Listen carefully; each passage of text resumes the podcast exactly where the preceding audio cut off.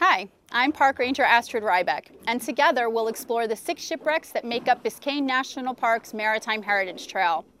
Each ship tells a different story and contributes to the maritime history that is unique to Biscayne National Park. Ships of all nationalities and all sizes have navigated these waters. Let's talk about Biscayne's natural features, which were so vital in shaping the human history of Biscayne National Park.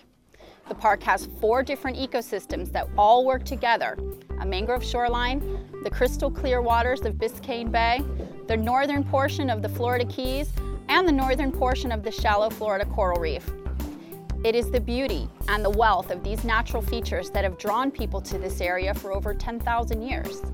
From homesteaders to millionaires to native people and pirates, these natural features have shaped the stories of the people who have called Biscayne home.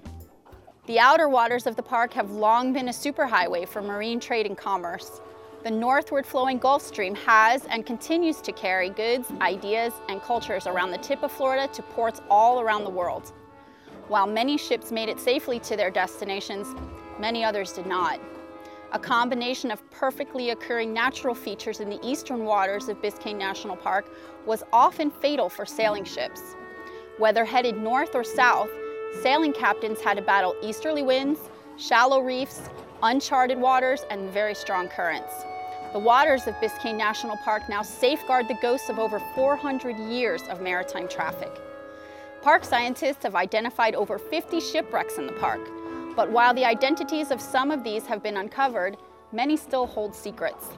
From Spanish galleons to English man of wars, from modern cruisers to unknown remnants of events long since forgotten, Biscayne National Park's Maritime Heritage Trail serves to literally submerge visitors into history.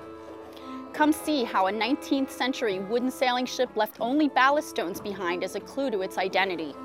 Explore Lugano, which at one time was the largest ship to ever have wrecked upon the shallow reef patches.